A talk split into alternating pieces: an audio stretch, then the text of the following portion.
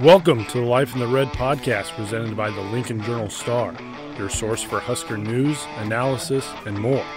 From football in the fall to recruiting in the summer, we've got you covered.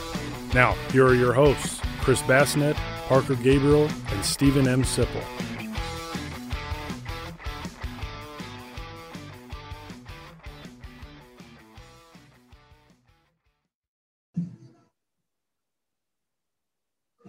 Three, two, one. Welcome in. Life in the Red podcast. I'm Chris. There's Steve. There's Parker. It is 3:17 p.m. on uh, Wednesday, September 8th, 2021, year of our Lord, here in Lincoln, Nebraska. We got Buffalo coming to town on Saturday. We're going to talk some football. We're going to talk a little hoops. The schedule came out today. Another a, a step up in competition, certainly for Nebraska this week, moving from the FCS to the to the MAC, uh, the Bulls from the MAC. So let's just get right into it, right? Like, uh, and we we just talked about this before we before we got started. This game's interesting, and it's it's interesting for a lot of reasons that we'll get into. But uh, this is something you said, Parker, is is why why is every game you know interesting right now for Nebraska football? Yeah, well, it's something that Sipple said a couple weeks ago. Actually, I don't know if it was on the radio or on a podcast or I was talking to him in real life, or I don't remember exactly what the context was, but Sipple said it feels this way sometimes during referendum seasons, and that is, I mean, it is a referendum season to some extent. Um, and the fact that I think the the fact that Nebraska lost that first game to Illinois, it just heightens the pressure on each subsequent game to some degree, and part of it's about trying to get to six wins and being bowl eligible, but but largely it's just about tangible signs of of, of progress. And so, you know, you, you learn a little bit about a game, you know, from a game like Fordham, and then you want to learn a little bit more, maybe quite a bit more, um, in a game like this one against Buffalo, uh, and then understand that it's going to get it's going to get tougher from there. So I think it's really just about you know, it's interesting this week because you don't know. I mean, it's it's a it's an interesting thing to say, but I, I think a lot of people feel it's feel this this week is like you don't quite know how to expect Nebraska to compare with Buffalo, right? Sipple. Like you don't just look at it as across the board. Nebraska will just be superior across the board maybe depth wise and and and overall, you know, roster wise. But I just find it to be sort of not exactly a measuring stick game. But I'll just be very curious what it looks like, um, you know, on Saturday between the two teams. Oh yeah, I don't even know where to start with the conversation. I mean, it feels almost like a a do-over game for Nebraska to me. I think Buffalo poses some of the similar challenges that Illinois did. Probably a team that's fairly commensurate in talent to Illinois. I'm, I'm, I guess one thing I'm interested in is to judge whether Nebraska has a lot more talent than Buffalo. You know, I watched Illinois play UTSA. So think about it. UTSA beats Illinois at Illinois in a night game and gets close to 500 yards. UTSA is an upper level conference USA team. Picked third in the division, but some people say they're good enough to win Conference USA. Buffalo considered an upper level MAC team, you know, um, so probably similar. I mean, in some ways, I wonder if Nebraska is basically an upper level Conference USA or MAC. You know, if that's if that's what we're looking at right now. You know, mid level Big Ten team or a mid to lower level Big Ten team. That, now, here's the thing Nebraska can prove otherwise, and that's kind of what I'm. If you're a Nebraska fan, that's what you're hoping to see, right? Does that make yeah. sense? Yeah. Yeah.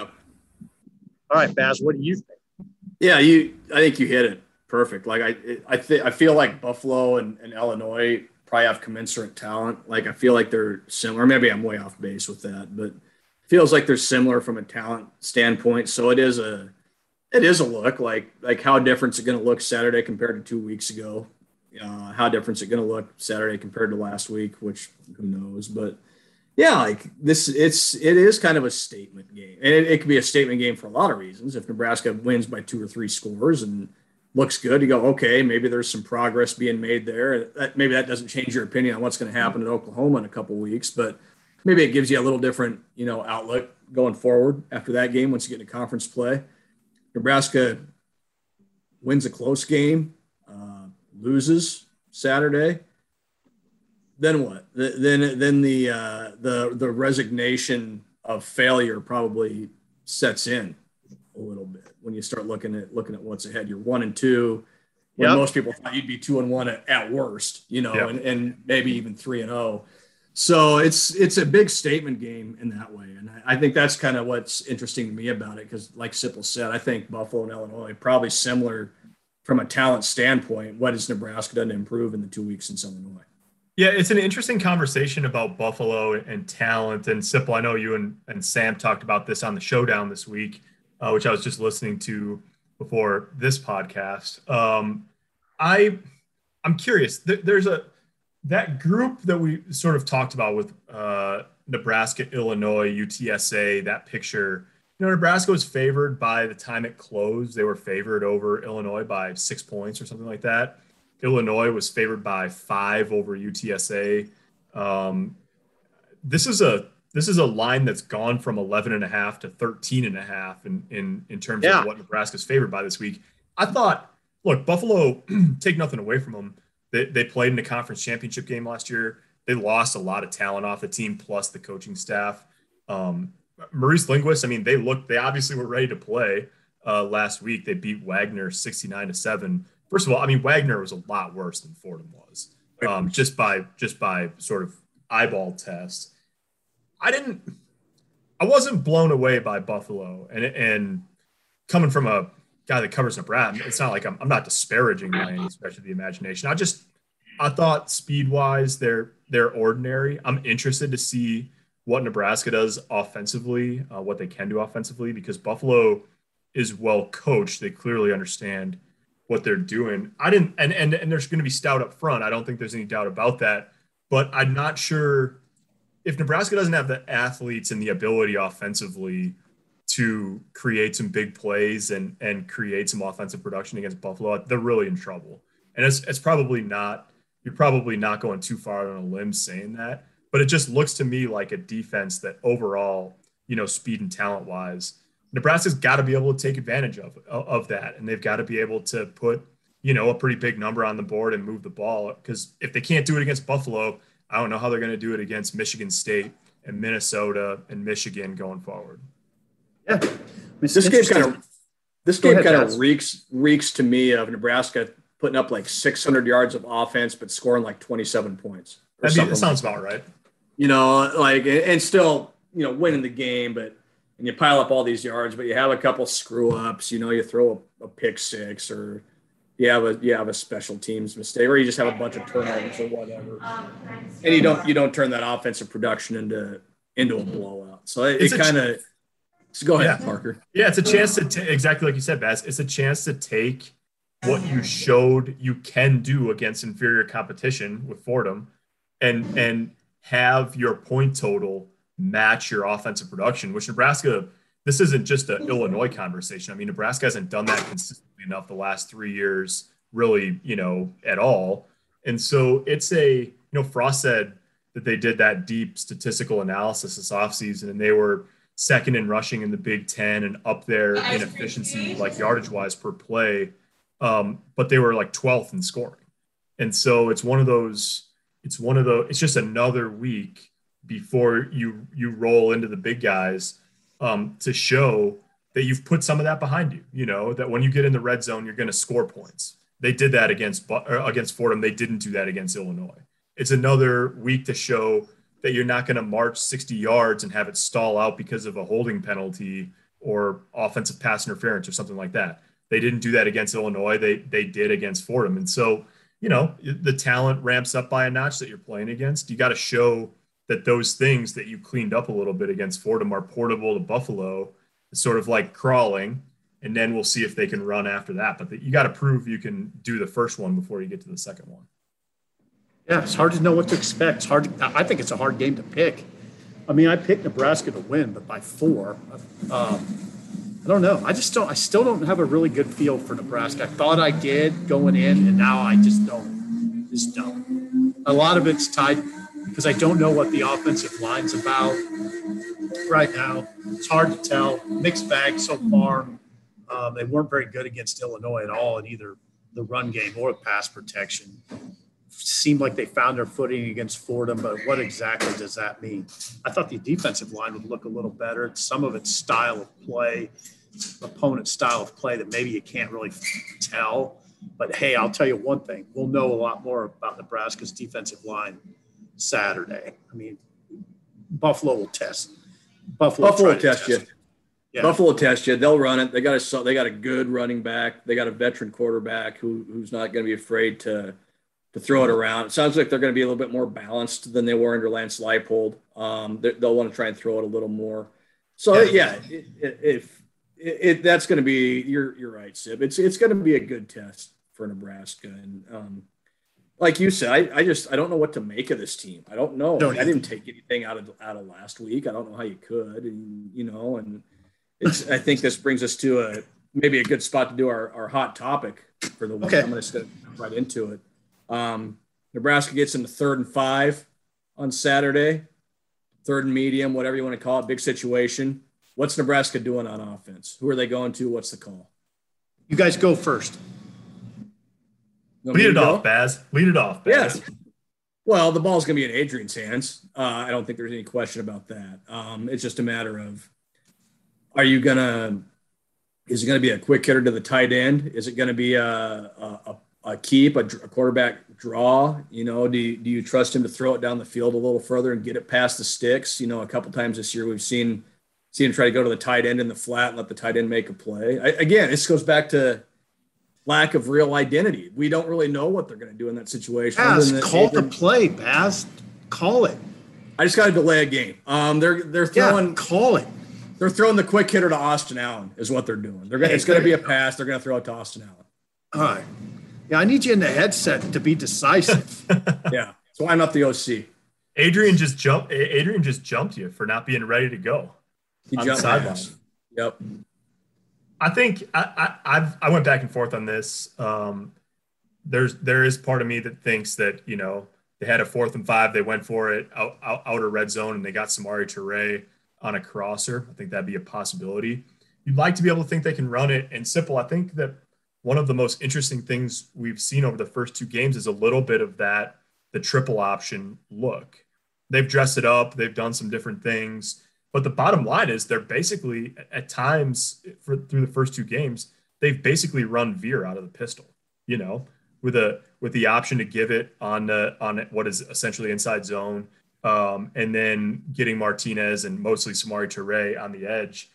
And I don't know. I mean, it's you'd like to be able to line up and run inside zone and say we can get five yards doing this, but at this third point, five, I sort of think, well, yeah, yeah you, we think you want should that be impossible that you're running that you can get five? When's the last time they did that though? I don't know. Not not probably since I 1999 probably. I think I think that I think that at this point that that that option look probably gives you as good of a chance of getting five yards as anything because if you're light in the box, you can hand it off, and then after that, you're talking about Adrian Martinez, who's clearly your best playmaker on offense um, and and another guy trying to get to the edge and and and make it something happen in space.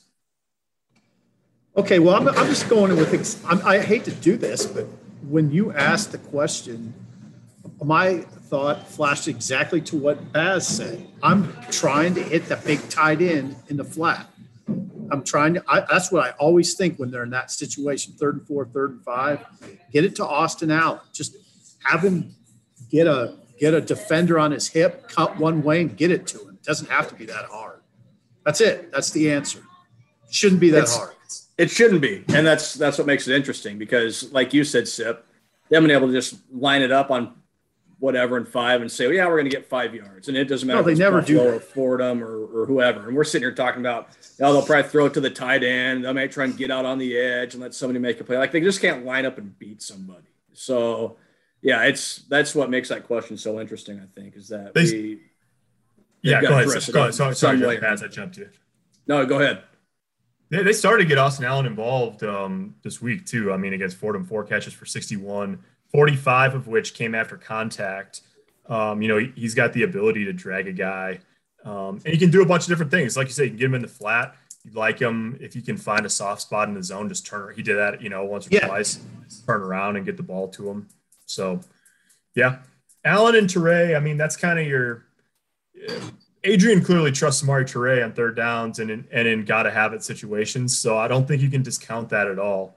Um, you know, and if you can protect, if you can protect and let Samori Toure work in the middle of the field, that gives you an option. But it does feel like at this point, you you've got to have a situation where you're either getting the ball out of Adrian's hands really fast, or you're sort of designing that you're going to get him out on the perimeter and let him make a play because they're just not they're not winning consistently enough in the middle of the field quickly enough to be able to say we're going to line it up and run it at him, or you know they ran a staple concept against Illinois crossers and then the mid guy turns around and looks for the ball on the first third down of the game and flushed out and threw it away because they covered it up initially and there was pressure. So The reason I, I, I didn't, I mean, I don't think they're to, the reason I don't think they're to run it is they're going empty on third and two.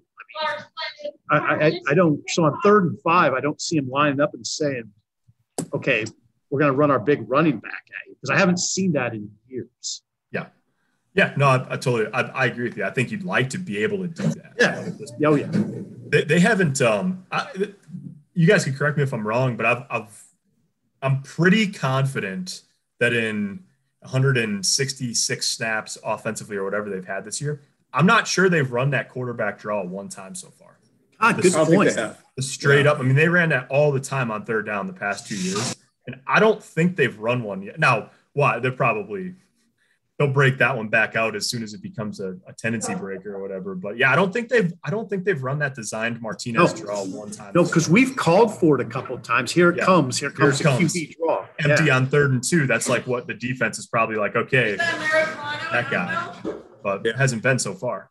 Well, what it it goes back to what Brett Bielema said, right? Like the only guy we're worried about beating us is number two. So when you go empty, of course they're looking at number two and, and him taking off. So yeah, that's that's probably a big part of that. All right. Any other football talk we need pretty to get to about the bowls here? Oh, Oh, we need to do some predictions. Yeah, Yeah, yeah, yeah. yeah, yeah, I'll go first.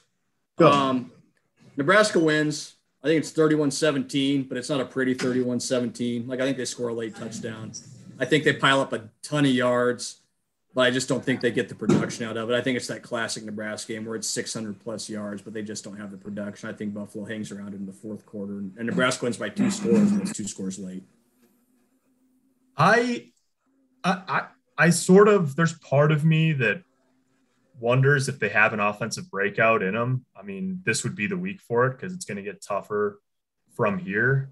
Um, but it's really hard to just say that, like, to put that on on paper at this point. To trust that, yeah, they're going to go out there and click on all cylinders and score a bunch of points. So, I, I don't know. I, I think they, I, I think they win. Um, and I think Buffalo covers. So why don't I say 31 24? Oh, wow. One score. One score. Oh, wow. 31. I say 31 27. There you go. So we're pretty close. We're like And 31. that- and I- yeah, I wish. Yeah, I wish I. I'm not that confident Nebraska scoring 31. That's my only thing. So Yeah. I don't know. I think it's going to be a tense game. That's what I think. Yeah.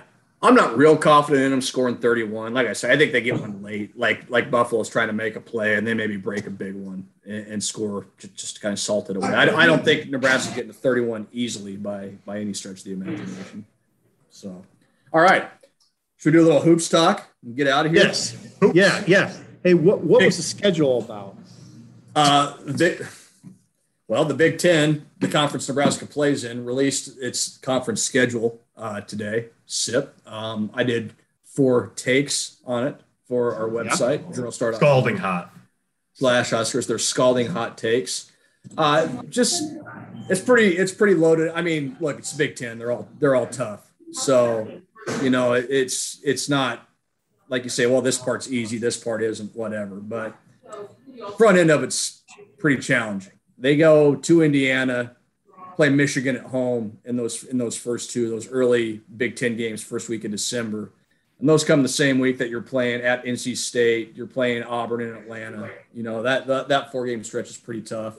Then you look at January. Okay. They got nine games that month.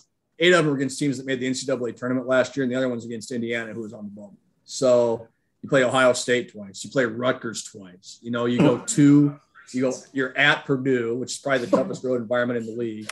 You're at Michigan State, which is probably the second toughest road environment in, in the league.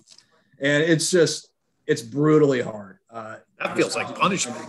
It, it's punishment, yeah. But and then you look at it and you go, well, wait a minute. Now, did they also have a chance to make a statement because you go January 17th through February 18th, a one month stretch, play six or nine games at home, too. And if you're serious about if you're serious about taking a step forward, if you're serious about moving out of the basement in the league, take care of business at home. You know, go win win win five of those games win all six or whatever it ends up being. So, and then you look at the non-conference, and they might get to seven wins before Christmas. Which look at the last two years, they've won seven games all year. So there's, yeah, uh, you look at it, and then I think at first blush you go, whoa, that's tough. But that's every year in the Big Ten. Like it's just hard in the Big Ten. It's a grind. But there's also some opportunities there, I think, for Nebraska to get off to a good start. You get Creighton at home, replacing its whole lineup. You get a bad at K State team at home.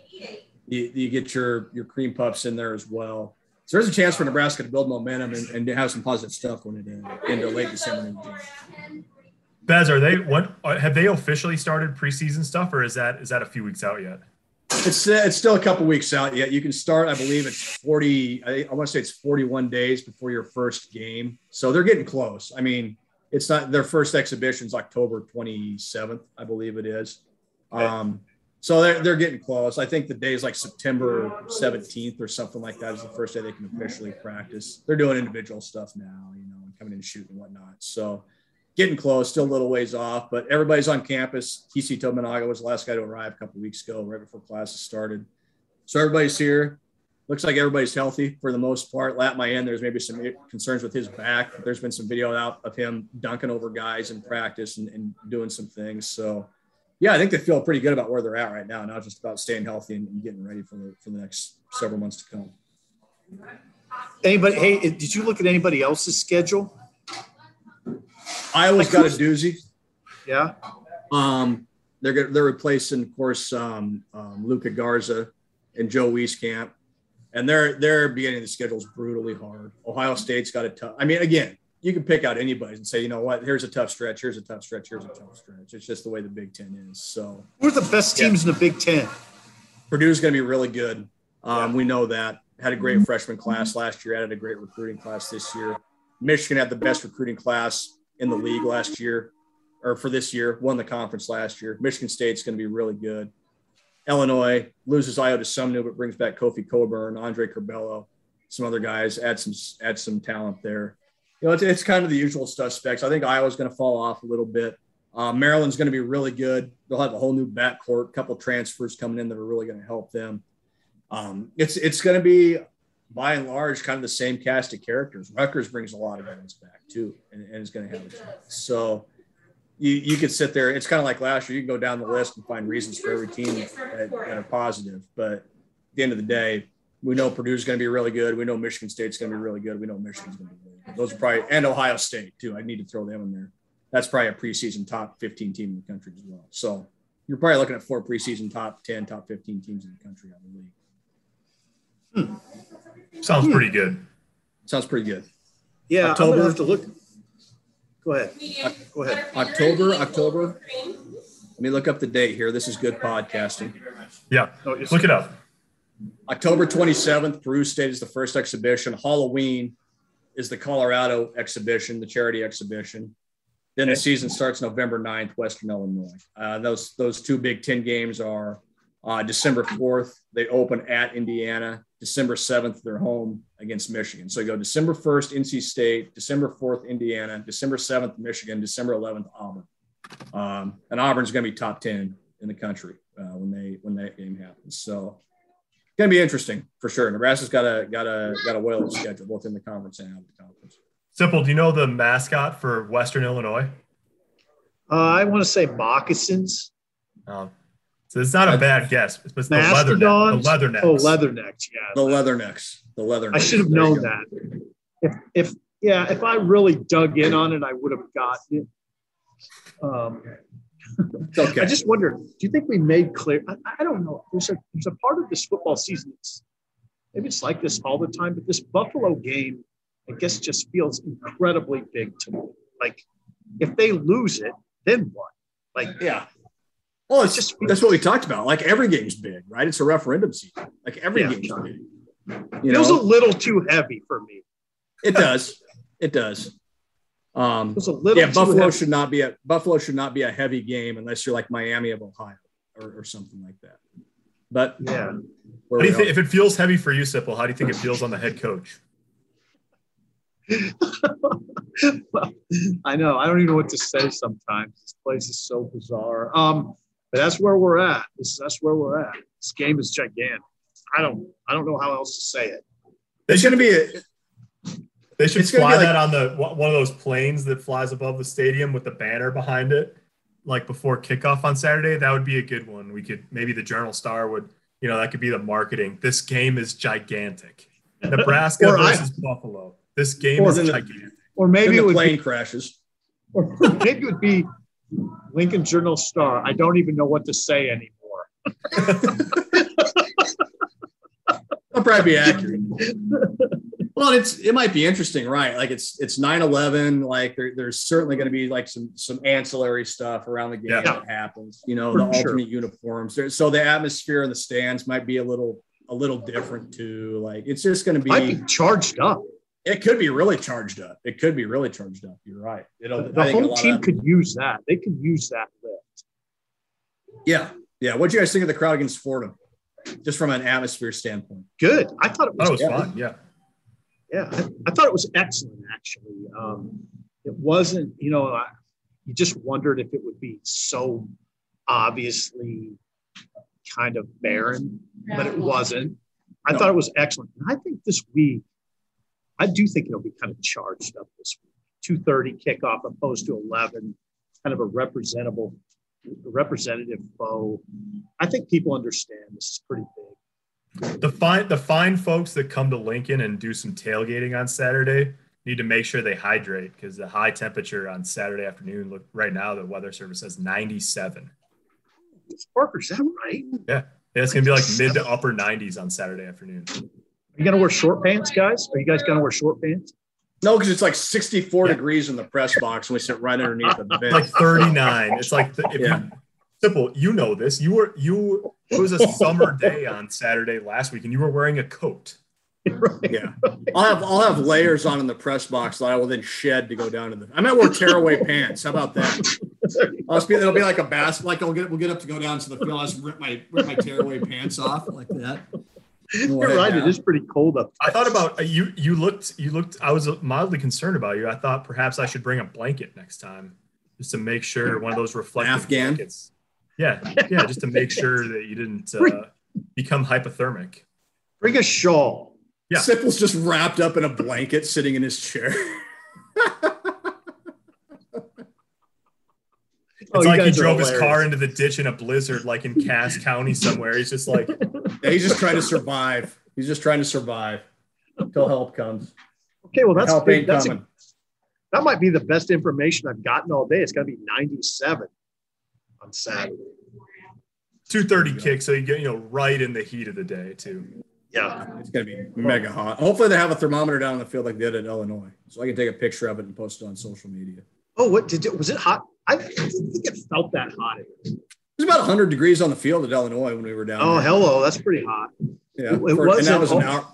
That was an hour before the game at noon. So maybe I'm just being insensitive to the plight of the players. Well, you're a little tougher than the average bear too. Like you're a little more resistant to those things. I'm a heat player for sure. You are. You're a heat player. You're not. There's no risk of you cramping up. You're. You're oh, easy, Parker. See, here we go with the age stuff now, right? Right? We always got to turn this into an age discussion. I didn't mean it as an age conversation. We could go there if you'd like, though. All right, let's wrap this thing up. I think we've talked about it. Hey, guys, thanks for tuning in. We'll uh, talk to you next week. We'll see what Nebraska's looking like heading to Oklahoma. Thanks for watching. Welcome to the Life in the Red podcast presented by the Lincoln Journal Star, your source for Husker news, analysis, and more. From football in the fall to recruiting in the summer, we've got you covered. Now, here are your hosts, Chris Basnett, Parker Gabriel, and Steven M. Sipple.